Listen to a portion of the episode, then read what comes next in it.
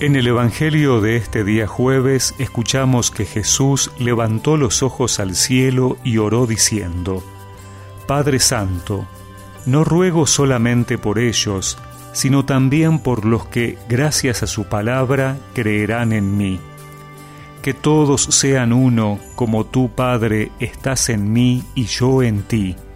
Que también ellos sean uno en nosotros, para que el mundo crea que tú me enviaste. Yo les he dado la gloria que tú me diste para que sean uno, como nosotros somos uno, yo en ellos y tú en mí, para que sean perfectamente uno y el mundo conozca que tú me has enviado y que yo los amé como tú me amaste. Padre, quiero que los que tú me diste estén conmigo donde yo esté, para que contemplen la gloria que me has dado, porque ya me amabas antes de la creación del mundo.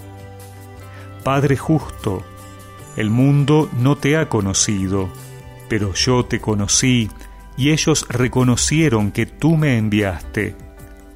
Les di a conocer tu nombre, y se lo seguiré dando a conocer, para que el amor con que tú me amaste esté en ellos, y yo también esté en ellos.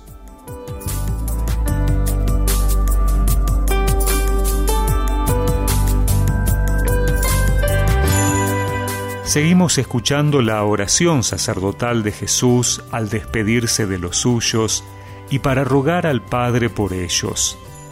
Pero hoy va más allá.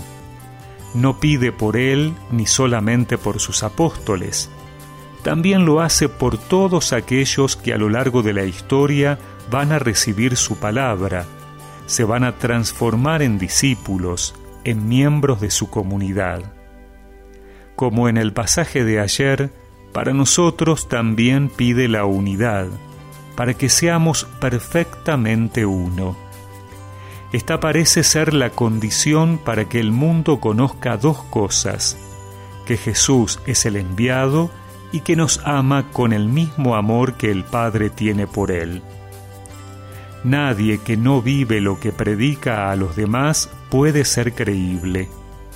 Si anunciamos que Dios es amor, necesitamos vivir ese amor, y el amor nos une.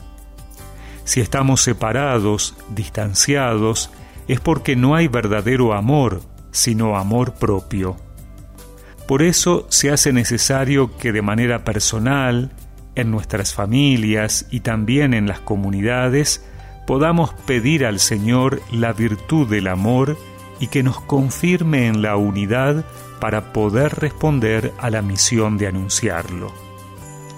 A veces nos preguntamos por qué nuestras comunidades han perdido el fervor religioso o el ardor misionero. ¿Por qué nos cuesta dar testimonio? ¿No será que tendremos que ver si nuestras comunidades están realmente unidas en el amor de Dios? Jesús nos recuerda que Él está en nosotros, no junto a nosotros, sino dentro nuestro. Entonces dejemos que su amor sea el que nos haga amar a los demás.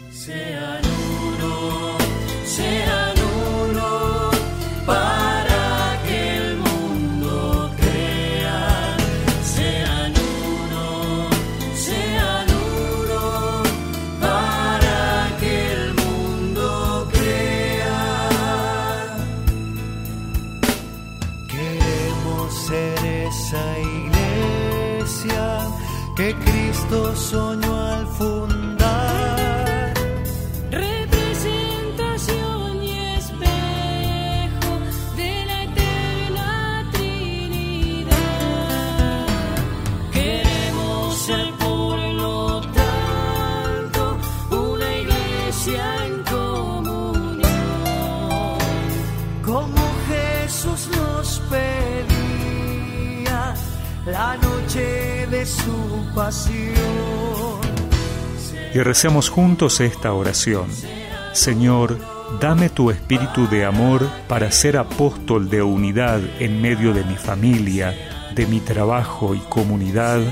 Amén.